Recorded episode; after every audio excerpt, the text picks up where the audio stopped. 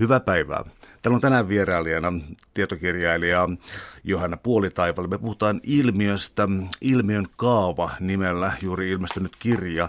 Ja tavallaan kysymys on siitä, voiko bisnesmaailmassa, miksei myös jonkinlaisessa niin fanikunnassa tai poliittisessa päätöksenteossa, miten voidaan synnyttää ilmiöitä, voidaanko niitä hallita, miten niitä tehdään. Ja nyt tässä on käsikirja, ää, miten tällainen voisi tapahtua, yhdessä kirjoitettu Lauri Hilliahon kanssa. Ja tota, jos ottaisin alkuun tällaisen pahan rajauksen, että jossakin vaiheessa tuossa kirjassa mainittiin, että onko, hil, onko ilmiö oikeastaan ollenkaan hallittavissa, ja kirjan perustatementti on kuitenkin, että on. Niin tota, mikä erottaa sitä niin sattumanvaraisen ilmiön, joka ilmestyy jostakin muodin oikusta, ja mikä taas sen, joka on ikään kuin rakennettu ilmiö? Joo, meillä ehkä sellainen lähtökohtainen ajatus on se, että koska ilmiöt on aina ihmisten käyttäytymistä, ne ei ole mitään niin kuin mysteerisiä voimia, vaan se on käytännössä sitä, että ihmiset kertoo asioista toisille. He lähtee kertomaan jotain tarinaa, ja kun sitä kerrotaan tarpeeksi paljon, niin äh, syntyy ilmiö.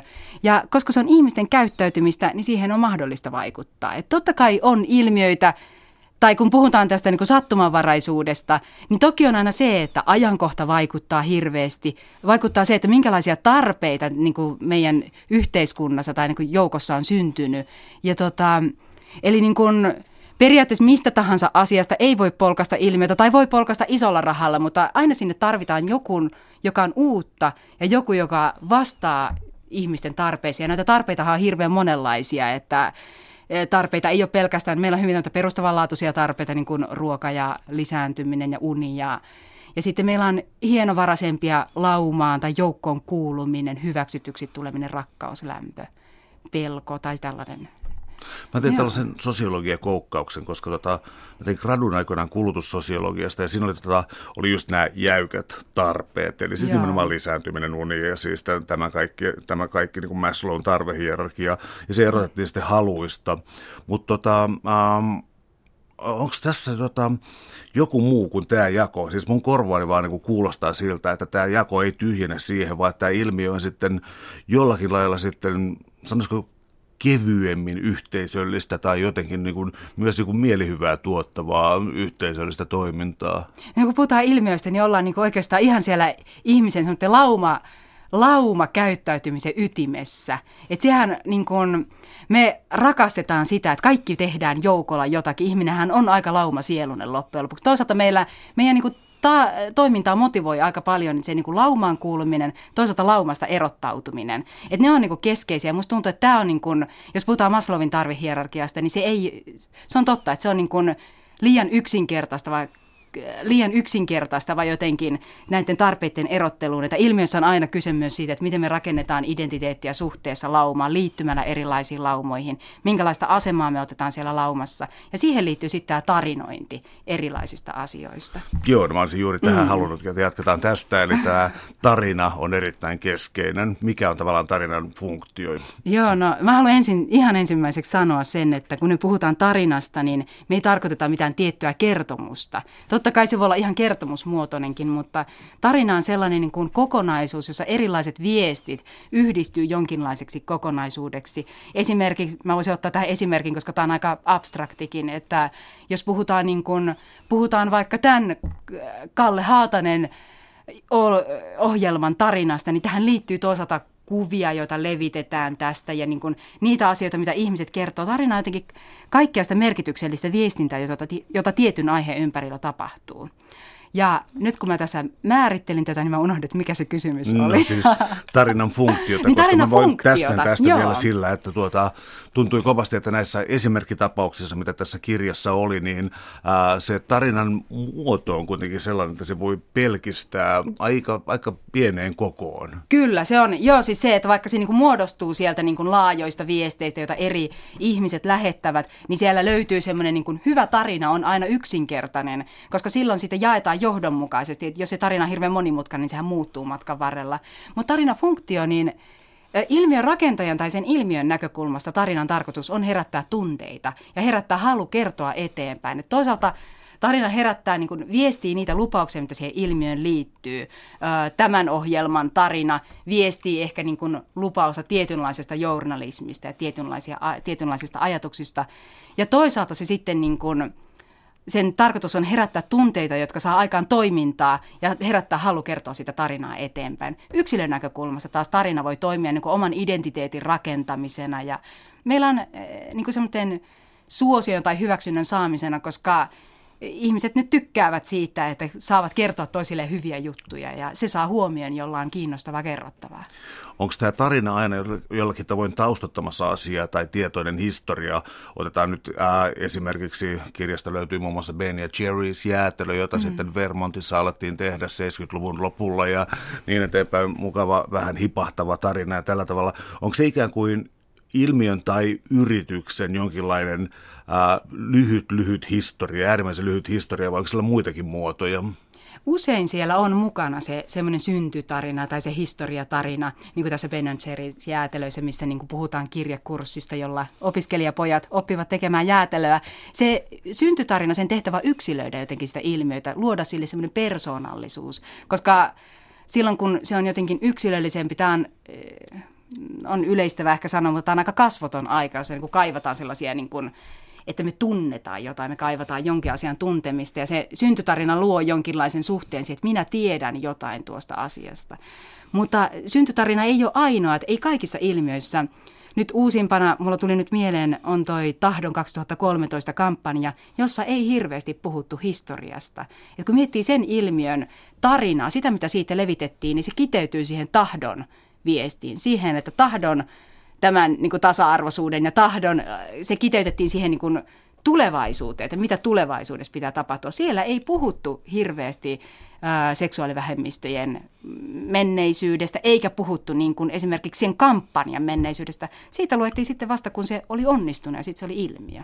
Niin sitten media kiinnostui. Täällä on tänään siis vieraana tietokirjailija Johanna Puolitaival ja me puhutaan ilmiöistä ja tuota, niiden ikään kuin rakenteesta ja kulkemisesta. Tästä vähän nyt rajattiin tässä äsken tätä, tätä tapaa, millä me käytetään termiä ilmiö. Ja nyt voisi olla mun mielestä paikka vetää se tuonne tuota, ihmisten väliseen keskusteluun, sosiaaliseen toimintaan, ehkä sosiaaliseen mediaan, ihan mihin haluat sen tuota, laajentaa, mutta saataisiin tästä sitten ehkä vähän tarkempi analyysi, että mitä tekijöitä siinä on mukana. Kommunikaatio ainakin. Kommunikaatio on mm. tärkeää ja sitä kommunikaatiota sosiaalisesta mediasta puhutaan nyt ihan hirveästi ja nyt tota, kun ilmiöistä puhutaan, niin aina nousee esille tämä sosiaalinen media. Sosiaalinen media on, se on kyllä totta kai kiihdyttänyt ilmiöiden syntymistä, koska se tekee viestinnästä demokraattista. Ää, välttämättä markkinoimiseen ei enää tarvita rahaa, riittää, jos sulla on hyvää sisältöä ja sä osaat tuottaa sitä. Mutta sosiaalinen media ei ole niin kuin, sitä ei pidä nostaa myöskään semmoitteeksi kultaiseksi vasikaksi, vaan vaan tuota, ymmärtää, että se on vain yksi viestintäväline. Mutta se on niin kuin viestintäväline, jota kautta sitten ihmiset vie sitä tarinaa eteenpäin, jolla he on niin tekemisissä toistensa kanssa. Toki siihen kuuluu semmoinen, että esimerkiksi kasvokkaisessa viestinnässä me viestitään tutkimusten mukaan enempi niin tunteellista materiaalia ja sitten sosiaalisessa mediassa enempi sellaista, joka rakentaa identiteettiä. Että me viestitään enempi siellä vaikka viiteryhmiin kuulumista. Mutta tuota, nyt mä taas unohdin sen kysymyksen. No tavallaan näitä rakennetekijöitä niin, mikä, tähän. Joo, mm. niin että miten, niin kuin tavallaan, että minkälaisista osasista se. Joo. Joo. Ilmiön, ilmiön syntymisessä oikeastaan niin kuin olennaista on toisaalta tämä viestintä, mutta olennaista on sitten kohderyhmä, jolle se ilmiö markkinoidaan. Eli tuota, Ilmiö, me ajatellaan, että sillä on ikään kuin kolme kohderyhmää, jolle se pitää markkinoida. Ensimmäinen kohderyhmä on tällä, me kutsutaan niitä innostujiksi. Nämä on varhaisia sellaisia ihmisiä, jotka ei kaipaa ryhmän painetta tai sellaista sosiaalista hyväksyntää lähteä innostumaan jostakin uudesta. Heitä motivoi hirveästi niin kuin halu löytää uutta ja niin kuin sellainen uutuuden viehätys. Ja he ehkä haluakin erottautua muista. He haluaa löytää jotain. Tai sitten he voi olla myös niin kuin vannoutuneita harrastajia tämän asian, että jos lähdetään vaikka autoilmiö rakentamaan, niin todennäköisimmin ne innostujat löytyy sieltä niin kuin tosi harrastajista, ei niinkään vaikka mun kaltaisista öö, pyöräilijöistä, joilla ei niin kuin autoa edes ole. Ja tota, sen jälkeen, kun nämä innostujat, nämä innostujat on hyvin aktiivisia toimijoita, että he mielellään on vuorovaikutuksessa sen ilmiön rakentajan kanssa.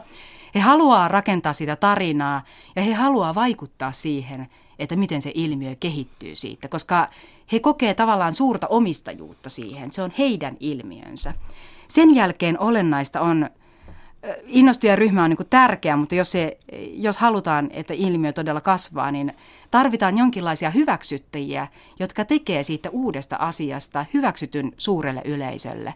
Koska ihmiset on kuitenkin, vaikka me ollaan uteliaita, niin meillä on kuitenkin semmoinen tietty muutosvastarinta, tietynlainen tämmöinen niin haluttomuus mennä ensimmäisenä aina jonnekin, vaan mieluummin katsotaan, että muutama muukin tekee tai että se on jotenkin että joku muu varmistaa, että se on hyväksyttävää. Ja näitä, me kutsutaan näitä vahvistajiksi, näitä auktoriteetteja. He on sellaisia niin kuin yhteisön auktoriteetteja, näkyviä henkilöitä, jotka voi olla ihan julkiksi asiantuntijoita, mutta media on hirveän hyvä vahvistaja. Ja siltä vahvistajalta lainataan tälle ilmiölle, hän lainaa niin kuin sekä auktoriteettiaan että sitten sitä levitysvoimaansa. Vahvistajalla on suuri seuraajakunta, mutta hänellä on auktoriteettia ja hän tietyllä tapaa, niin kuin, jos hän ottaa sen ilmiön omakseen, niin hänen seuraajakuntansa todennäköisesti myös ottaa sen ilmiön omakseen. Ja viimeisenä kohderyhmänä vasta on sitten tämä niin kuin suuri yleisö. Ja yleensä siinä vaiheessa vasta ne tulee niin kuin kunnolla näkyviin ne ilmiöt. Et kun me puhutaan siitä, ehkä tähän liittyy se, minkä takia ajatellaan, että ilmiöt syntyy jotenkin sattumalta, on se, että ne tulee näkyviin vasta siinä vaiheessa, kun se pioneerien työ on, innostujien työ on jo tapahtunut ja ilmiö tulee vahvistajien kautta suurelle yleisölle.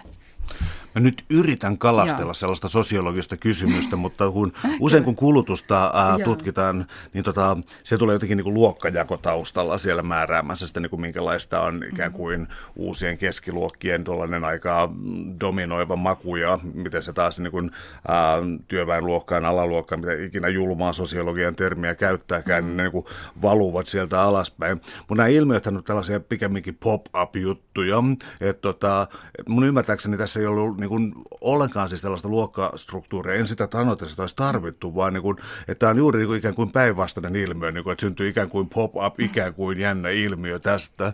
Että se on tota, niin kuin, mä vaan haluan erottaa tämän, että mun mielestäni tämä ei ole niin kuin yhteiskunnallinen juttu, vaan tämä on sosiaalinen Sosiaalinen tai ehkä pikemminkin, joo, mm. sä sosiologina. Mm. Ehkä just se, että mä viestintätieteilijänä ajattelen, mm. niin kuin ehkä puhun yhteiskunnasta, ajattelen sitä niin kuin yksilöiden massana, enkä niinkään rakenteena. Mutta tuosta kun mainitsit noista yhteiskuntaluokista, niin kyllä jotkut ilmiöt selkeästi liittyy. Meillähän on niin kuin, äh, esimerkiksi golf, joka mielletään yläluokkaiseksi tai ylemmän keskiluokan harrastukseksi. Ja selkeästi sitten taas frisbeegolf, joka tuli ilmiöksi, niin se oli tietynlainen vastailmiö, tällainen niin kuin alempien sosioekonomisten luokkien vastaisku sille niin kuin elitistiselle golfille. Et yhtäkkiä kaikki golfas, mutta he ei golfannut niin siellä viheriöillä ja väkiään vetäen, vaan he golfas edullisesti frisbeitä heitellen. Onko tuossa muutenkin sellaista logiikkaa tuli mieleen, tota, siis siinä, että otetaan jokin kulttuurinen käytäntö tai jokin ilmiö ja sitten niin kuin tehdään siitä omanlainen. Mä tarkoitan sitä esimerkiksi sellaisia, että mulla on yksi ystävä, joka tekee tuota, tutkimusta näistä vastamainoksista, siis tällaisia, joissa niin kun, äh, piruillaan hyvinkin ilkeästi joidenkin tuotteiden, jonkun McDonaldsin tuotteille tai jotain, ja saadaan tällainen kriittinen asema tähän mainokseen. Mutta tuli mieleen tuo golf-esimerkin perässä sitten sellainen, että, että kuuluuko tähän sanoisiko sellainen niin kuin ikään kuin räätälöinti tähän, tähän äh, ilmiön syntymiseen, että se jotenkin siinä sitten sosiaalisessa muodostelmassa saa niin kuin erilaisen aseman? Joo, tietyllä tapaa niin kuin ilmiön rakent- kun lähdetään rakentamaan ilmiötä ihan niin kuin alusta alkaen, niin siihen kuuluu just se, että ihan hirvittävän tarkasti pitää tuntea sen sosiaalisen ryhmän, sen ne tarpeet jo, ja se, että mihin ää, niihin tarpeisiin me kaivataan myös aina jotain uutta, niin tavallaan se, että mihin he on kyllästynyt tai mitä he halveksuvat, että mistä he voisivat innostua. Ja tavallaan Ää, niin kun puhutaan näistä vastamainoksista, niin sehän tarjoaa, se on ilmiö, joka tarjoaa mahdollisuuden viestiä omaa valveutuneisuutta. Se on nimenomaan vastailmiöthän monesti on tällaisia, joilla viestitään niin kun kuulumista tiettyyn ryhmään tai asetutaan jonkun ryhmän ulkopuolelle, koska mehän tehdään sitä valtavasti, että haluan asettua vaikka keskiluokkaisuuden ulkopuolelle, niin ää, innostun tietyistä ilmiöistä, jotka tavallaan sotii semmoista niin kuin pönäkkää keskiluokkaisuutta vastaan. Ja tota, ilmiöissä ylipäätään, kun mä tuossa taisin aiemmin sanoa, että ilmiöissä olennaista aina se joku uutuus ja yllättävyys, niin silti se on ehkä usein niin keskeistä, että ilmiö ei saa olla liian uusi. Et parhaimmillaan ilmiö on silloin, kun siinä on jotain tuttua, mutta se tarjoaa uuden kulman siihen. Että jos ajatellaan vaikka tätä taiteilijaa, joka ryösti tämän McDonaldsin pellepatsaan muutamia vuosia sitten, kauheita mä jo niin vanha, kun mä sanon muutama vuosi sitten, se voi olla vaikka 10 vuotta sitten, mutta 26-vuotias. No. Mutta hän ryösti tämän McDonaldsin pellepatsaan ja telotti sen, sehän herätti hirveästi tunteita. Ja siitä viestittiin, ja siitä viestittiin kahdella tapaa. Toiset saattoi viestiä järkyttyneenä, mutta ennen kaikkea siitä viesti eteenpäin, kertoi eteenpäin ne, jotka halusi kiinnittyä siihen. Siitä tuli pienoinen ilmiö, koska haluttiin kiinnittyä, että tämä on mahtava juttu, että nyt niin kun ihmisten ei tarvi, ilmiö tavallaan ulkoistaa meille se, mutta ei niin kun, ulkoistaa sen meidän oma identiteetin hakemisen, että meidän ei tarvitse ryöstää pellepatsaita, kun me voidaan intoilla siitä, että joku toinen tekee sen. Kuinka monta näitä yleensä on näitä tasoja sitten, jotka tätä käy läpi? Tähän kirjaan me ollaan tavallaan pelkistetty niin, että niitä on kaksi, että on nämä innostujat, jotka on se ensimmäinen kriittinen eh, kohderyhmä, joka ottaa sen ilmiön omakseen. Ja se on se pieni ryhmä ja sen jälkeen tulisi nämä auktoriteetit, jotka on tosiaan niitä yhteisön portinvartioita, mutta käytännössähän nämä tasot elää, että joissain tilanteissa, no mä otan nyt esimerkiksi, tämä on tietyllä tapaa olen käyttänyt tätä esimerkkinä, mutta hyönteissyönti-ilmiön, koska itse kannatan sitä lämpimästi. Ja siihen liittyy sellainen, että se on niin, kuin niin uutta, että siinä ei riitäkään enää yksi innostujaryhmä ja yksi taso, vaan siinä tarvitaan niin kuin ensimmäinen innostujaryhmä, ne ihan ensimmäiset, ja sen jälkeen mediaa, joka on tarpeeksi valveutunut ja lähteäkseen kertomaan siitä, ja tarvitaan taas uusi innostujaryhmä, pikkusen suurempi. Ja tässä se tapahtuu vaikka, että kun se muutos on tosi iso, niin se tapahtuukin useamman askeleen kautta. Aina lähtee niin kuin mainstreamimpi, siis tämmöinen niin media kertomaan siitä, ja yhä suuremmat kasvaa se innostujaryhmä, ennen kuin valtaväestö on valmis sitten oikeasti ottamaan se ilmiö vastaan ja innostumaan oikeasti niin, että he lähtee syömään niitä hyönteisiä. Täällä on tänään siis vieraana tietokirjailija Johanna Puolitaival ja me puhutaan ilmiöistä. Ilmiöiden anatomia alkaa tulla tässä vähän selville, mutta tuota, kysytäänpä tällainen funktionaalinen kysymys. Siis mihin ilmiöitä tarvitaan? Onko ne alisteisia jollekin? Voiko niitä saattaa siis kaupalliseen, totta kai, tai siis niin kuin mm. päästän kohta sut ääneen, mutta mä typistän kysymyksen muotoon, siis mihin näitä ilmiöitä tarvitaan. Tämä on hyvä kysymys sen takia, että usein oletetaan, että ne on aina kaupallisia – mutta eihän ne ilman muuta, ja kaupallisissakin ilmiöissä on monia tarkoituksia, että joskus niillä pyritään suoraan saamaan rahaa tekemään jostain tuotteesta ilmiö. Mutta sen lisäksi niillä voidaan pyrkiä vaikka rakentamaan brändiä, hakemaan tunnettuutta. Jos joku pieni toimija esimerkiksi alkaa toimia jossain yhteisössä tai jossain niin kuin paikkakunnalla, vaikkapa ajatellaan hyvin niin kuin konkreettisesti, että meillä olisi uusi ravintola, joka tulee uudelle paikkakunnalle ja sen pitää vallata itselleen tila siellä, niin se voi lähteä tällaisen ilmiön kautta hakea sen näkyvyyden.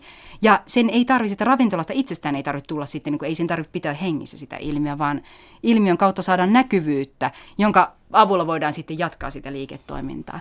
Mutta ilmiötä voidaan käyttää muihinkin kuin kaupallisiin tarkoituksiin. Että paljon käytetään tällaisiin niin kuin yhteiskunnallisiin liikkeisiin. Ilmiöillä muutetaan mielipiteitä, ilmiöillä kerätään huomiota ja levitetään tietoa.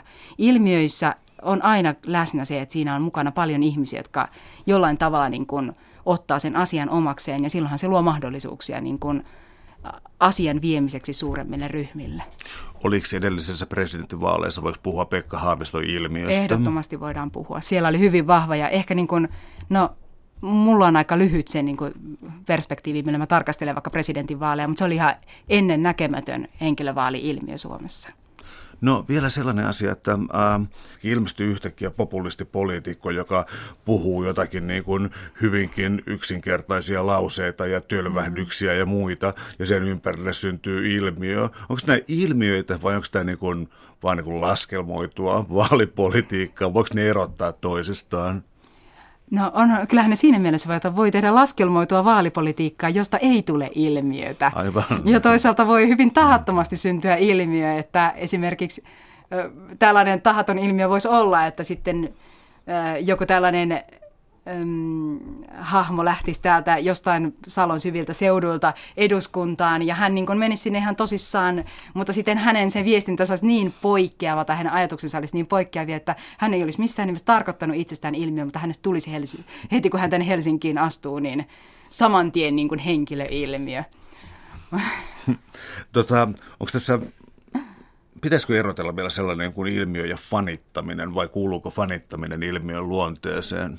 Ei aina kuulu, mutta kyllä fanittaminen on tärkeä osa ainakin henkilöilmiöitä, että siihen liittyy kyllä semmoinen niin kuin suuri innostus sitä hahmoa kohtaan, joka on siellä ilmiön ytimessä. Että jos ajatellaan niin kuin vaikka tätä Pekka Haavisto-ilmiötä presidentinvaalien alla, niin kyllähän siinä oli selviä, selviä fanittamisen piirteitä, että jotenkin tämä yksilö koettiin niin erikoiseksi ja jotenkin, että hän, hän tuo jotain sellaista lisäarvoa, että se niin kuin, että se ei pelkästään kohdistu siihen, mitä hän tekee, vaan se kohdistuu myös hänen persoonansa yleensä. Onko sitten sellaisilla asioilla tekemistä ilmiön kanssa kuin ää, esimerkiksi tuote tai tuotemerkki, uskollisuus ja ikään kuin kantaa jotain, sanotaan vaikka Apple Macintosh leimaa suunnilleen otsassaan, niin liittyykö tämä tällaiseen ilmiöön vai onko se jotakin, jotain muuta? Kyllähän se liittyy siinä mielessä, että ilmiöt jälleen kerran toimii myös identiteetin rakentajana ja samalla tavalla toimii tuotemerkit. Ja silloin kun joku tuotemerkki yhdist, tai ylittää sen kynnyksen, että se alkaa niin kuin useille ihmisille toimia erottautumisen välineenä, niin siitähän silloin tulee ilmiö. Tuoteuskollisuuteen ilmiöt liittyy siinä mielessä, että ilmiöihin ilmiöihin liittyy niin kuin sellainen suurempi, kuluttajien suurempi aktiivisuus. Nyt kun mä puhun kuluttajista, niin mä tarkoitan myös niin kuin, ää, vaikka tällaisten yhteiskunnallisten tapahtumien kuluttajat, en aina ostajaa. Ja samalla tavalla kuluttamisella mä tarkoitan muutakin kuin ostamista, että kuluttaminen on sitäkin, että viedään vaikka yrityksen tarinaa eteenpäin. Mutta ilmiöihin liittyy aina semmoinen suurempi tunnesuhde siihen asiaan. Se on välttämätöntä, jotta syntyisi toiminta, että ihminen lähtee kertomaan. Me voidaan ostaa vaikka jotain niin kuin hyödykkeitä, maitoa tai kenkiä, mutta on suurempi kynnys lähteä kertomaan siitä, että me ostetaan siitä, ostettiin ne. Että tota, jo, jo sen tuotteen pitää ylittää joku raja ennen kuin me lähdetään kertomaan siitä. Ja silloin kun puhutaan tästä, että siihen niin kuin syntyy suurempi tunnesuhde, niin toki siihen liittyy myös sitten suurempaa asiakasuskollisuutta, koska ää, ilmiö on ainutlaatuinen, että se jotenkin sillä on enemmän lisäarvoa kuin vain sellaisella niin kuin kasvottomalla tuotteella, josta ei taas ole tullut ilmiötä. No kun tässä on näitä ikään kuin henkilöitä tai tällaisia tota, ilmiöitä eteenpäin vieviä henkilöitä ja malleja. Onko siinä muutos aina tota, jotenkin riskinä? Nyt tällä mä tarkoitan sitä, että jotkut muodin tutkijat, niin kuin mm. jo klassikot, Georg Simmel tai muuta, siis niin erottelee, että ää, muodissa siis on yhtäaikaisesti samastumista johonkin väkijoukkoon, johonkin mm. vaikka avantgarde joukkoon ja sitten taas niin kuin erottautumista muista ja tällaisena se on niin kuin kiva peli, mutta sitten kun se on laajentunut liian, liian pitkä pitkälle, niin sillä ei ole enää niin kuin tällaista niin kuin erottelumerkkiä tai distinktiomerkkiä. Ja jos mä saan tästä nyt sitten ilmiökysymyksen, onko ne sellainen kaava, että syntyy uusi todella mielenkiintoinen ilmiö, sitten jonkinlaiset edelläkävijät tarttuu siihen ja ottaa sen omakseen, sitten se lähtee laajenemaan, sitten se karkaa käsistä ja alkaa kuolla. Itse asiassa mä lunttaan täältä vähän eteenpäin mm. kirjasta, puhutte juurruttamisesta, eli nyt mä johdattelen tätä kysymystä niin, tähän suuntaan. Kyllä.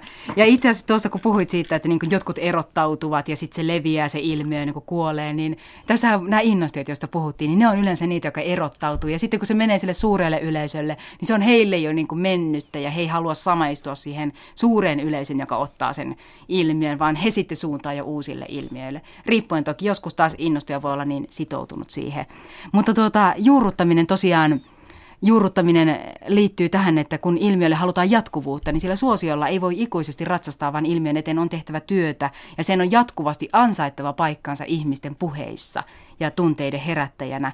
Ja juurruttaminen kulkee käsikädessä ilmiön uudistamisen kanssa. Että kun ilmiön halutaan säilyvän, niin sitä samaan aikaan uudistetaan ja juurrutetaan.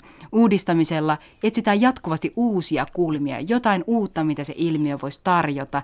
Tähän auttaa se, että kuunnellaan vaan hyvin sitä kohderyhmää, koska sieltä sieltä tulee niin kuin viestiä siitä, että mitä siellä kentällä kaivataan. Ja sitten taas tämä juurruttaminen on sitä, että haetaan jonkinlaista pysyvyyttä ja lisätään sen ilmiön painoarvoa, että hyvin tämmöinen tässä digitaalisessa maailmassa niin hyvä keino juurruttaa on tehdä siitä jotain konkreettista. Meillä on hirveästi fanituotteita, asioista tehdään kirjoja, elokuvia, patsaita – ja, tai sitten niille luodaan perinteitä, tämmöistä toistuvuutta, jotain, mihin ihminen voi niin kuulua, jonkinlaista jatkuvuutta. Esimerkiksi jos ajatellaan jotain Movember-kampanjaa, niin sitä on juurrutettu nimenomaan sen perinteen kautta. Mutta tietenkään ilmiö ei elä ikuisesti, jos se uudistuminen ei jatku. Että siinä ei mikään juurruttaminen sitten enää auta. Joskus se ilmiö tulee tiensä päähän. Otetaan konkretiaa. Tota, Robin-ilmiö pähkinänkuoressa. Vähän vieras aihe mulle, mutta mielenkiintoista luettavaa. Tota, ää, voisitko tämän sitten ikään kuin ilmiön ruumiin avauksen tässä suorittaa? No niin, tämä on Robin-ilmiön mulle hyvin mieluisa, koska mä oon käyttänyt lukemattomia öitä tutkien Demin keskustelupalstaa ja kaikkia YouTube-videoiden kommenttibokseja vaan niin tutkimalla sitä, että miten se ilmiö on edennyt, kun mä olen niin yrittänyt järjestää aikajanalle siitä reagointia, mitä Robin on aiheuttanut.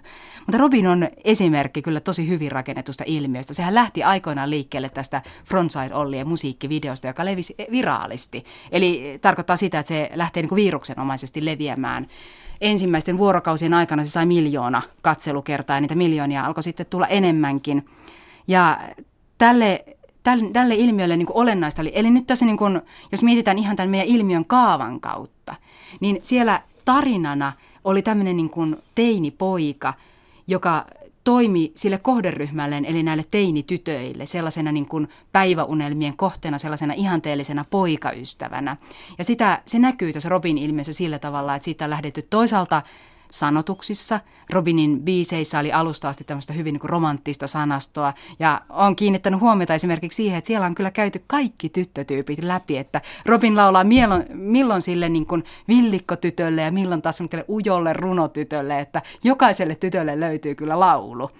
Ja sitten toisaalta niin kuin, hänestä on tuotu tämmöistä inhimillistä puolta, että jotta hän ei olisi sellainen etäinen tähti, vaan hänen voi samaistua, niin on kerrottu, että hän pikkusiskon kanssa tekee lumienkeleitä ja hän, hän milloin mitäkin hupsua tekee aina ja hän jotenkin itsekin tuo sitä, että minä tässä hölmöilen. Eli se on se niin kuin tarinan ydin, jota on lähdetty viestimään monin tavoin eteenpäin. Innostujat tässä ilmiössä oli Justin Bieber-faneja. Robinin lanseerauksessa hyödynnettiin sitä, että samaan aikaan, tai jo aikaisemmin, meillähän kaikki tämmöiset ilmiöt rantautuu vähän jälkijunassa, niin Jenkeissä oli Justin Bieber saanut jo suosiota. Ja pystyttiin laskelmoimaan tietyllä tavalla se, että Suomessa oli samanlainen tarve. Ja Robin, Robinin tämä musiikkivideo lanseerattiin sosiaalisessa mediassa tehokkaalla kampanjalla, jossa tuota, ensinnäkin tästä, tätä videota markkinoitiin Justin Bieberin faniryhmässä Facebookissa ja tämä video täkättiin niin kuin, että Robin Suomen Justin Bieber ja häntä markkinoitiin sellaisena. Sieltä löytyi ne innostujat, osattiin niin kuin kohdentaa, että nämä, nämä tyypit todennäköisesti innostuu ja niitä tyyppejä oli sitten ihan valtavasti. Ja sitten hyvin nopeasti lähdettiin hakemaan näitä auktoriteetteja ja tuomaan Robinia, kun mietitään näitä meidän teinityttöjä, jotka on se kohderyhmä, niin he kuitenkin saavat rahansa vanhemmiltaan. Joten se ilmiö pitää tehdä todelliseksi myös niille, jotka rahoittaa tämän, tämän niin kuin ilmiön kuluttamisen. Ja Robin lähdettiin hyvin nopeasti, hän istui jo samalla viikolla korkojen kerran ohjelmassa ja talk show sohvalla ja kertoili lapsuudestaan. Hän meni hyvin nopeasti mediaan, ja media on käytetty aktiivisesti koko hänen uransa aikana. Että mä sanoin, että Suomessa ei montaa keskusteluohjelmaa ole, missä Robin ei olisi ollut niin kuin paikalla. Ja medialle on pitkin matkaa viritetty kaikenlaisia pikkujekkuja, että siellä niin kuin Robin on tehnyt jotain tempauksia, laulanut päällään seisten ja pitänyt akustisia keikkoja. Hänellä ensimmäinen konserttikin järjestettiin ilmaisessa paikassa, eli ostoskeskuksessa, koska mediahan rakastaa niin kuin, tällaisista yleisömassoista ja kirkumisesta ja niin kuin volyymista, uutisoimista. Ja sitähän ei oltaisi saatu aikaiseksi, ellei se olisi ollut ilmanen se konsertti. Ja tota, sitten kun, toki täällä itse asiassa Robinin tarina on siinä kiinnostava, että siellä näkyy myös tällainen käänteinen vahvistajatyyppi, käänteinen auktoriteetti. Robiniinhan liittyy tosi paljon negatiivisia tunteita, mikä on tyypillistä kaikille ilmiöille, jotka herättää tunteita. Ne herättää myös negatiivisia tunteita. Ja Robinissa negatiivisia tunteita herätti toki niin kuin teinipojat eivät hänestä pitäneet. Hän on tietynlainen kilpailija ja edustaa jonkinlaista semmoista niin kuin, Uh, no en tiedä, miten edustaa. Siis, no mutta et teinipojathan ei tietenkään Robinista pidä, mutta sitten esimerkiksi Ville Tolvanen julkaisi, Apulannan basisti kirjoitti tällaisen ihan kolumnin siitä, että miten Robinin YouTube-klikkaukset on ostettu ja hyökkäsi Robinia vastaan. Ja tässä niin kuin pääsetään esiin siihen, että miten niin kuin, tämmöinen negatiivinen puhe ja jotain ilmiötä vastaan asettuminen itse asiassa voi vahvistaa sitä ilmiötä, koska tästä tietenkin seurasi se, että tämmöinen arvostettu taho arvostelee Robinia, niin siellä lähti heti managerit toimimaan niin kuin ilmiönrakentajan pitää toimia, että he lähti heti avoimesti kertomaan, että tervetuloa tänne meille tutustumaan näihin YouTube-tilastoihin, että ei ole klikkauksia ja tämä herätti hirveästi raivoa, että miten joku kehtaa hyökätä tämmöistä niin teinipoikaa vastaan. Ja Robin niin kuin sai näkyvyyttä myös sitten näiden negatiivisten vahvistajien kautta. Ja sitten kun päästään tähän niin kuin uudistamiseen ja juurruttamiseen, juurruttamista alettiin tehdä hyvin pian, että kaikki muistavat, että Robinistahan tehtiin leffa jo ensimmäisenä kesänä.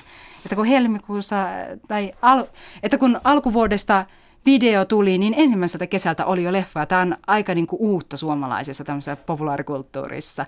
Ja on ollut valtavasti fanilehtiä, lehtiä, on ollut kirjoja. Tuolla meidän kirjassa mä olen itse asiassa luetellutkin sitä, että mitä kaikkea fani voi ostaa Robinista. Hän voi käyttää Robin korua ja pitää Robin kyniä Robin penaalista ja vuorota huoneensa Robin julisteilla ja kuunnella Robin musiikkia ja kuivata itsensä Robin pyyhkeeseen. Että siellä niin kuin juurruttaminen on osattu. Ihminen voi niin kuin ympäröidä, se Robin tulee todeksi. Ja tavallaan siitä ihanasta unelmien teinipojasta voi ostaa palasia tällä tavalla niin kuin kuluttamalla näitä tuotteita. Ja sitten tulee tämä uudistaminen, joka on tehty hirveän hyvin, että toki se on tullut luonnostaan siitäkin kautta, että Robin on kasvanut. Hän, on, hän muuttuu muutenkin jatkuvasti, mutta siellä on tehty musiikkityylin uudistamista ja tuota, Robinin tyyli on uudistunut ja vanhentunut. Ja itse asiassa mä nyt unohdin tuossa sanoa noista vahvistajista vielä sen, mikä on niin kuin mun mielestä erityisen hienoa ja semmoista niin kuin hienovarasta vahvistajien käyttöä, että ei olla käytetty pelkästään mediaa, joka on pikkusen kuitenkin semmoinen niin kuin aikuisten vahvistaja. Sehän on vähän niin kuin niin kuin me seurataan mediaa, mutta eihän Robinin faniryhmät hirveästi seuraa. Toki he niitä fanilehtiä, fanilehtiä sitten ostavat. Mutta Robinin Robinin kohdalla on hyvin käytetty tällaisia niin kuin sen kohderyhmän auktoriteetteja ja sitä kautta myös metsästetty esimerkiksi niin kuin poikia kuulijoiksi. Että on käytetty paljon niin kuin nuoria räppäreitä, jotka on hänen kanssa tehnyt yhteisbiisejä ja musiikkivideoilla vilahtelee erilaisia tunnettuja kasvoja. Että esimerkiksi Justimus Filmsin pojat, en tiedä tiedätkö sä Justimus mm. Filmsia, mutta tämmöinen YouTube-ilmiö kans, niin he vilahtaa siellä ja lainaa taas sitä omaa auktoriteettiaan Robinille, kun Justimus Filmsin pojat näkyy Robinin musiikkivideolla, niin totta kai katsoja ajattelee, että Justimus Films antaa niin kuin kätensä Robinille ja myöntää, että tämä on hyvä juttu.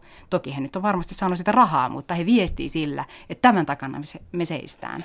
No sellainen keskeinen juttu, että tota, äh, tämä kirja on myös osittain tavallaan ohjekirja sille, miten ilmiö synnytetään, miten se hallitaan, miten se viedään läpi.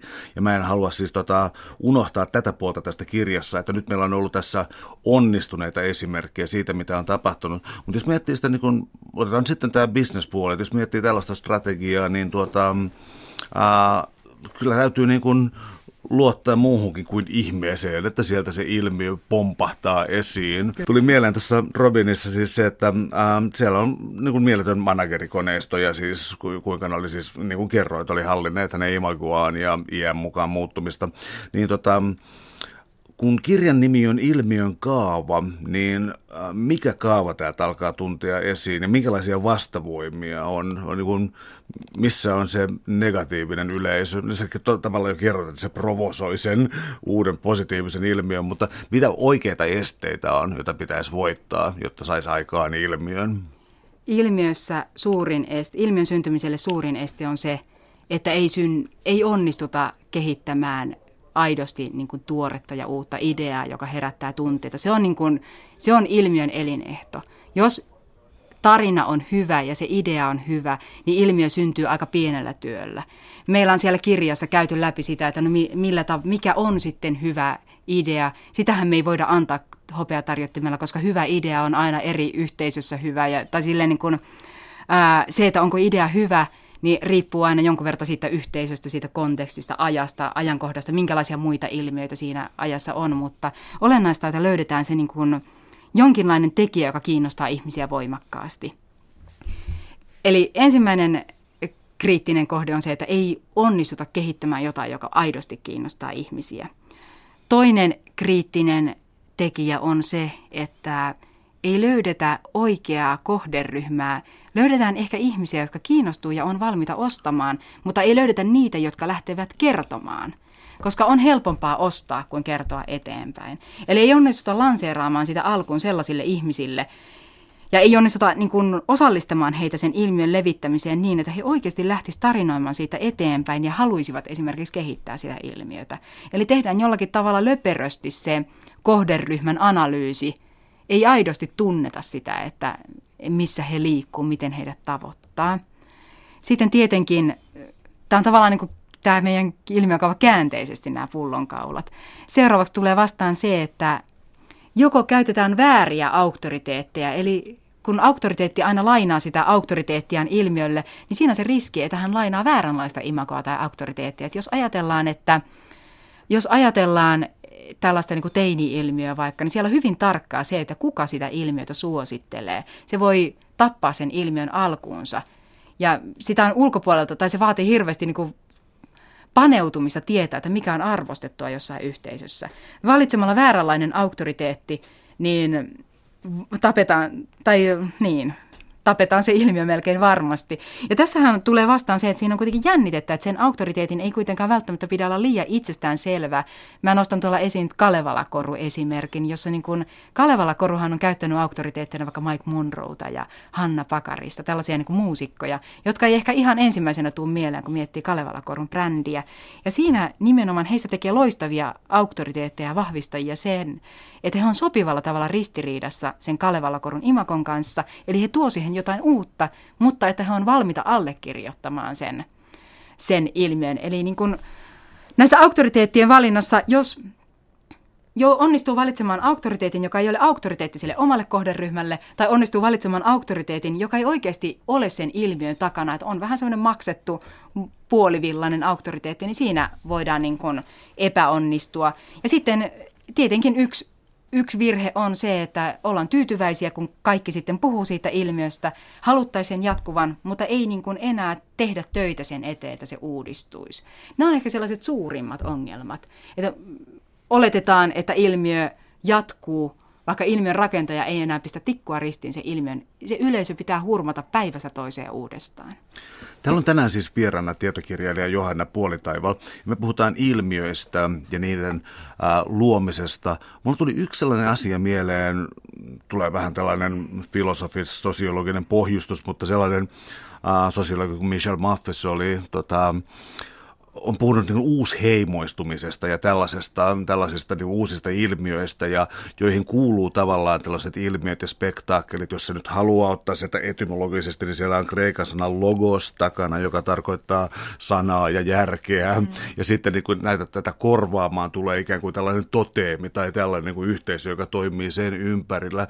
Ja jos mä saan tästä nyt väännettyä kysymyksen, niin onko tässä aina tällainen niin kuin ikään kuin irrationaalinen elementti mukana tällaisessa ilmiössä, että se todella todellakin ikään kuin pyörii, kieppuu jotenkin jonkin asian tai toteemin ympärillä.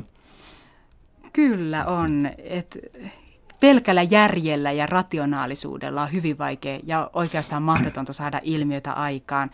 Tietyllä tavalla meidän aikahan on semmoinen jatku, niin kuin, entistä vuolampi virta, jossa virtaa informaatiota ja semmoista niin kuin hajanaista tietoa, jota meidän pitäisi suodattaa lävitsemme ja ymmärtää. Meillä on valtava tarve ymmärtää asioita, tai oikeastaan valtava pakko ymmärtää asioita, erotella, että mikä on tärkeää. Ja sille vastapainoksi me kaivataan semmoista hyvin intuitiivista kuulumista ja niin kuin, se myös näkyy sitten tämä on tietenkin mun oma tulkintani, mutta se näkyy vaikka siinä, että sit meillä on vaikka joku Big Brother on iso juttu. Että semmoinen aivan aivot narikkaan juttu, joka ei millään tavalla tunnu liittyvän ainakaan mihinkään järkevään, niin sehän kiinnostaa ihmisiä valtavasti. Jotenkin palataan just sinne semmoiselle niin kuin yksinkertaisuuden lähteelle, ja se on ehkä semmoinen tietynlainen toteemi. Me kaivataan sellaista tunnetta ja turvallisuutta ja laumaan kuulumista, ja, ja me halutaan hurmaantua muiden kanssa jostakin asiasta. Suuri osa ihmisistä lähtee ilmiöihin mukaan nimenomaan sen takia, että muutkin lähtevät. Tässä kirjassa etenee ikään kuin tietty juoni, joka tietysti on niin kuin potentiaalinen menestystarina. Siis niin kuin juuri se tapa, millä tällainen kirja täytyykin mun mielestäni kirjoittaa. Mutta mä kysyisin sellaisen vähän alakulttuuriin liittyvän jutun, että voiko olla onnistuneita ilmiöitä, jotka elää vaan esimerkiksi sosiaalisessa mediassa, eikä lähde sieltä niin kuin koskaan minnekään valtamediaan, mutta niin kuin elää ja voi hyvin ja on vaikka, otetaan toi musiikki esimerkki, niin kuin pyörii jossain Spotifyssa tai uh, SoundCloudeissa ja mitä noika onkaan, että niin elää siellä hyvin, harva tietää niistä, ja tota, mutta niillä on ihan mukava olo siellä. On, niitä on totta kai, ja kun me puhutaan ilmiöistä, niin monesti puhutaan just näistä, jotka on niin kuin ylittänyt sen valtakunnallisen uutiskynnyksen, josta kaikki puhuu. Mutta ilmiöillä on erilaisia kohderyhmiä, se voi olla hyvinkin rajattu. Jotkut ilmiöt voi olla isoja ilmiöitä ilman, että, ilman, että ne tulee niin kuin valtamediaan näkyviin tai sille niin kuin kaikkien tietoon. Ja se onkin oikeastaan, mä vastustan sitä ajatusta, että ilmiö olisi onnistunut vasta siinä vaiheessa, kun Hesari siitä uutisoi. Et ilmiö voi elää hyvin rajatussa tämmöisessä yhteisössä. Se voi niin kuin hyvin tämmöinen tyypillinen esimerkki voisi olla vaikka fiksipyöräilijät, jotka on tämmöinen rajattu ryhmä, hyvin erityislaatuiset tarpeet, he ovat kiinnostuneita pyöräilystä. Heidän pariinsa syntyy niin kuin fiksipyöräilmiöitä, jotka ei koskaan tule leviämään minnekään, mutta ne läpäisee koko sen yhteisön. Silloinhan on suuria pieniä ilmiöitä. Entä sitten tämä toiminnan aspekti, koska jos mä oikein ymmärsin tätä kirjan sanomaa, siinä on myös se, että, että, että ilmiö ei lähde niin kuin ei se voi olla niin kuin kauhean passiivinen ja levitä kuin joku pullataikina, vaan se tarvitsee sitä, että äh, esimerkiksi niin kuin tässä lähipiirissä syntymän ilmiön kiepeillä äh, ihmiset ikään kuin osallistetaan, vai mikäköhän oikea verbi olisi, osallistutetaan. no tiedät, mitä tarkoitan. niin tota, onko tämä niin olennainen, että ihmiset saa tuntea olevansa mukana luomassa uutta ilmiötä? On, sä oot ymmärtänyt ihan oikein, että se on hyvin olennainen ja se on ehkä tälle päivälle tyypillinen, että yksilöt haluavat olla toimivia yksilöitä. Me ei haluta olla sellaisia passiivisia, passiivisia kuluttajia, jotka ottaa vastaan vaan niin kuin signaaleja mainosmaailmasta ja niin kuin toimii sen mukaan, vaan me halutaan ainakin sellainen illuusio siitä, että me itse tehdään omat päätöksemme. Nyt jos puhutaan vaikka karppausilmiöstä, niin se oli hyvä esimerkki siitä, että miten, niin kuin, miten se vetosi nimenomaan se yksilöllisen toimijuuteen, että minä teen omat valintani ja toimin niiden mukaan. Miten sitten sellainen ilmiö? Kirja huipentuu laajahkoon osaan ilmiön kaava, alaotsikolla tarinoi intohimo, sytytä innostujat, värvää vahvistajat, juurruta ja uudista. Me ollaan näitä aika paljon tässä jo käsitelty, mutta tota, sitten tällainen hurja, kuinka ilmiön kaavaa, eli tavallaan tätä kokonaisuutta, mikä tässä kirjassa on ollut, kuinka sitä käytetään. Ja täältä tulee nyt tota, paljastan kuulijoille, että täällä on suunnittelu, benchmarking, ilmiön rakentaminen kohti uutta. Tartutaan tähän suunnitteluun ja benchmarkingiin, koska ne tuntuu siltä, että on hyvin vaikea ikään kuin lähteä tällaisesta alkupisteestä ja ruveta tekemään noita. Miten se voisi onnistua? Tuossa päästään just siihen, että ilmiön kaava on nimenomaan työkalu jonka tarkoitus on auttaa työstämään se oma idea toteuttamiskelpoiseksi ilmiöksi ja havaita ne pullonkaulat, mitä siihen liittyy, ne niin kuin kriittiset paikat. Tässä suunnittelussa siellä on, meillä on tietynlainen niin työkalukin siihen, että miten testataan vaikka ideaa ja miten selvitetään kohderyhmää, mutta tavallaan tässä niin kuin pointtina on se, että ilmiön rakentamisessa ilmiötä on rakennettu hyvin pitkään ja en mä voi sanoa, etteikö niin kuin ilmiöitä oltaisi osattu rakentaa tai ettäkö minä toisin nyt jotain semmoista niin kuin jonkun aivan uuden tiedon, vaan ilmiöitä on osattu rakentaa ja siellä on tehty aivan oikeita asioita. Mutta tässä tämä työkalu kokoaa yhteen ne eri palaset, joita ihmiset on käyttänyt rakentaessaan onnistuneita ilmiöitä. Ja tarkoitus on niin kuin yhdistää kaikki se, mikä niin kuin, millä varmistetaan sen ilmiön syntyminen. Ja jos lähdetään miettimään niin kuin ihan konkreettisesti, että miten sitä ideaa lähdetään suunnittelemaan tai miten sitä lähdetään työstämään, ollaan saatu jonkinlainen, tämä nyt edellyttää sitä, että on jonkinlainen idea ilmiöstä. Sitä lähdetään käymään läpi sen kaavan kanssa niin, että käydään läpi nämä meidän kohderyhmät, mitä on. Mietitään ne innostujat jo etukäteen. Itse asiassa menen asioiden edelle, koska eihän ensimmäisenä mietitä innostujia, vaan ensimmäisenä mietitään nimenomaan, että miten rakennetaan hyvä tarina, Joo. mitä meidän pitää viestiä, mikä on se, mitä ihmiset haluaa kertoa eteenpäin, mikä heitä koskettaa kaikista eniten. Eli ensin luodaan katsaus koko kohderyhmään, mietitään heidän tarpeensa, luodaan tarina, tarinan sellaiset elementit, joita he haluavat kertoa eteenpäin, se ei ole itsestään selvää meillä, että semmoinen osataan tehdä. Meillä on mielettömän hienoja tuotteita esimerkiksi tehdään Suomessa, mutta niistä kerrotaan tosi huonosti. Kun puhutaan suunnittelusta, niin tässä on tarkoituksena nimenomaan, että tämä toimii semmoisena työkaluna, jolla voidaan jäsentää se oma idea. Eli nyt on ajatuksena on, että on jo jonkinlainen idea. Suunnitteluvaiheessa voidaan käyttää sitä meidän, tämmöistä meidän kehittämää testaus kysymyspatteristoa, jolla voidaan niin kuin koetella sen idean kantavuutta ja sitä, että onhan se idea varmasti hyvä muidenkin mielestä kuin vaan ilmiön rakentajan, koska suuri, suuri tai on usein niin, kuin niin, että ilmiön rakentaja on itse hirveän innoissaan ja siis ei kosketakaan muita. Ja sitten lähdetään suunnittelemaan ihan tämän ilmiön kaavan kautta, että ensin mietitään tarinaa, sitä, että mikä on sitä, mitä ihmiset haluaa tarinoida eteenpäin, mikä heitä koskettaa. Ja sen jälkeen lähdetään miettimään ihan sitten, palastellaan se kohderyhmä, mistä ne innostujat oikeasti löydetään, mennään hyvin konkreettiselle tasolle. Mietitään, että ketä ne innostujat on, ei sillä tavalla, että no ne innostujat on nytten semmoitteita nuoria naisia – vaan hyvin konkreettiselle tasolle. Mistä heidät löydetään, löydetään, mistä minä tavoitan heidät ja missä he viestii keskenään. Missä he kertovat tätä tarinaa ja kertooko he sitä sosiaalisessa mediassa, kertooko he kasvokkain, kenelle he kertoo. Ja näin käydään läpi kaikki nämä, mietitään vahvistajat, että mikä vahvistaja, mitä kukakin vahvistaja tuo. Toisaalta mitä se oma idea voisi antaa sille vahvistajalle, jotta hän varmasti lähtee mukaan. Sitten taas niin kuin uudistamisesta, jo ennen kuin lähdetään ilmiön rakentamaan, niin luodaan jonkinlaiset jonkinlaiset niin kuin tulevaisuuden näkymät sille, että miten sitä on mahdollista, onko sitä mahdollista uudistaa. Jos halutaan pitkäkestoinen ilmiö, niin onko siinä mahdollista luoda sellaista joustavuutta. Toki sitten nämä asiat elää että kun lähdetään rakentamaan, niin ilmiön kaavan ja sen suunnitelman ei pidä olla semmoinen orjallinen sementtitaulu, jonka mukaan mennään, vaan sitten asiat muuttuu, mutta on jonkinlainen suunnitelma, ja jonka mukaan voidaan elää siinä ilmiön rakentamisprosessissa. Mutta sitten puhuit just tuosta niin benchmarkingista, vertaisanalyysistä. Sehän on bisnesmaailmasta tai liiketaloudesta tuttu käsite, ja sillä tarkoitetaan nimenomaan onnistuneista ää, tapauksista oppimista. Ja tämä ilmiön kaava, just tämä niin kuin jaottelu näihin innostujiin, tarinaan, vahvistajiin, niin se mahdollistaa sen, että voidaan tarkkailla ehkä hieman jäsentyneemmin ilmiöitä. Helposti mietitään, että tuo asia oli onnistunut ja hirveän kivasti siinä nytten tota, tai meillä on niin tapana intoilla ilmiöistä ja keskittyä siihen, että kun ne on näkyviä, kun ne on kasvanut suureksi. Ja tämä ilmiön kaava sitten taas ohjaa meitä tarkastelemaan sitä, niitä ilmiöjuuria, mitä siellä alkuvaiheessa on tapahtunut, jos se suinkin on niin mahdollista löytää. Mitkä on ne tarinan osa-alueet. Puretaan ne ilmiöt todella pieniksi palasiksi, jotta niistä voi oppia. Jos ajatellaan vaikkapa sitä, että haluttaisiin rakentaa uusi tämmöinen Pekka Haavisto-ilmiö – niin se ei riitä, että me intoillaan siitä, että hirveän hieno ilmiö ja sillä tavalla monta ihmistä sai innostettua ja kauhean hienosti tarinoivat.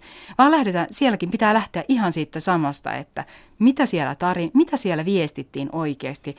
Ei nyt ehkä ihan diskurssianalyysiä tarvitse tehdä, mutta hyvin, kun mä olen tutkinut näitä ilmiöitä, niin kyllä mä olen sieltä niin kuin, siellä on ihan tehty tämmöistä niin kuin luokittelua, että otettu tekstiä ja katsottu, että mitä sanoja käytetään ja ja minkälaisia asioita viestitään, miten ne tunteet siellä ilmenee.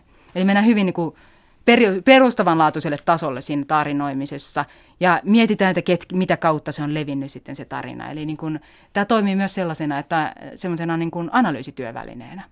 No entä sitten, jos puhutaan niin nimenomaan tämän ajan viime vuosien ilmiöistä ja niiden, tota, niiden heräämisestä, sosiaalisen median merkitys tuli esiin sitten tiettyjen avainhenkilöiden. Onko jotain medioita, jotka on jäänyt automaattisesti tämän ulkopuolelle? Otetaan jostakin tulee mieleen sellainen esimerkki kuin Yle, Radio Ykkönen, suunnilleen aika korkean kulttuurin kanavana mielletty, mutta myös puheohjelma. Tuota, voiko Yleisradio puheohjelmineen, kun tässä tunti vierähtää, toimia jonkun ilmiön vahvistajana? Voi ilman muuta, mutta taas tässä on se, että Yleisradio on vahvistaja niille, jotka kuuntelee sitä. Et sitten tietenkin voidaan puhua siitä, että pitäisikö Yle, Yle Ykkösen jotenkin hankkia auktoriteettia tai jotenkin tämmöistä uskottavuutta myös muiden ryhmien parissa. Mutta ainakin niin kuin tällaisena, niin niille, jotka kuuntelee ja uskoo, kyllähän Yle Ykkösellä on valtava semmoinen painoarvo. Siihen liittyy semmoinen tietynlainen niin kuin, nyt mä täällä istun Yle Ykkösellä ja analysoin, alkaa vähän hirvittääkin, mutta liittyy tietynlainen vakavuus. Mm ja sellainen, että tämä on nyt jotenkin punnittua tietyllä tavalla, että tämä ei ole nyt semmoista hömpänpömppää, niin siinä mielessä Yle Ykkönenhän toimii mainiona vahvistajana, että se niin kuin osoittaa, että joku on vakavasti otettavaa. No vielä sellainen juttu olennainen mielestäni äh, monessakin kohdassa tällaista ilmiön syntymistä ja läpilyömistä voi tapahtua mokia. Kertoisitko vaikka kolme pahinta mokaa, mitä voi tehdä silloin, kun yrittää synnyttää jotain ilmiötä tai edesauttaa sitä? Joo. Me ollaan koottu itse asiassa tuonne kirjaan niin kuin jokaisen vaiheen loppuun aina sellaiset kolme tapaa sössiä ja mä nyt vietin. Pahin moka ehdottomasti on sellainen niin kuin omaan ideaan rakastuminen ja kohderyhmän unohtaminen. Se on niin kuin perustavanlaatuisinta, mitä voidaan tehdä. Että mietitään, että minua tämä innostaa ja tämä on mahtava juttu. Unohdetaan se, että onko se oikeasti kenenkään muun mielestä. Se on ihan niin kuin perustavanlaatuisin. Toinen, toinen suuri virhe on tietenkin se, että tarinoidaan jotenkin sillä tavalla sekavasti. Halutaan kaikki ujuttaa mukaan, että tämäkin on hieno ja tämä ja tämä. Unohdetaan semmoinen yksinkertaistaminen, joka on kuitenkin tehokkaan tarinan edellytys. Puhutaan vähän siitä ja puhutaan vähän tästä ja silloin se kokonaisuus hukkuu sen sekavuuteen tai se ydin hukkuu sinne niin kuin kokonaisuuden sekavuuteen. Kolmas paha virhe on se, että pelkää aina kun halutaan synnyttää tunteita, aina syntyy negatiivisia tunteita, aina on vastustajia. Jos lähdetään pelkäämään vastustajia, ei uskalleta herättää tunteita. Toisaalta sitten, kun on saatu ilmiön syn, ilmiö synnytettyä, niin siihen ei saisi ryhtyä suhtautumaan niin kuin johonkin kruunun jalokiveen, jota pitää varjella, että nyt vaan hissuksiin tehdään tämä, niin kuin aina ennenkin ollaan toimittu, niin tämä pysyy ilmiön, että ei nyt vaan tehdä mitään, että joku voi vaikka suuttua. Se on varmin tapa tappaa se ilmiö, koska ilmiöstä tulee hyvin nopeasti tylsä. Se on nähty viikossa ja sitten sen jo pitäisi muuttua. Tuleeko tässä sellainen logiikka, koska mulle tulee ainakin mieleen, jos miettii jotakin tärkeitä identiteettikin liittyviä jotain yhteisöjä tai ilmiöitä, niin ilmiöön ei liitytä ja kävellä sisään, vaan siihen hyppä, hypätään. Joo, toi on aika hyvä itse asiassa, että niin kun ilmiö vaatii heittäytymistä. Se vaatii heittäytymistä toisaalta niin kun siltä ilmiön rakentaja tai jotain sellaista rohkeutta, mutta kyllähän se vaatii niin kuin aina se, että on innoissaan jostakin ja osoittaa, että tämä on nyt mulle tärkeää ja minä tästä intoilen. Kyllä se vaatii heittäytymistä. Suuret Joo. kiitokset keskustelusta Johanna Puolitaival. Kiitoksia paljon.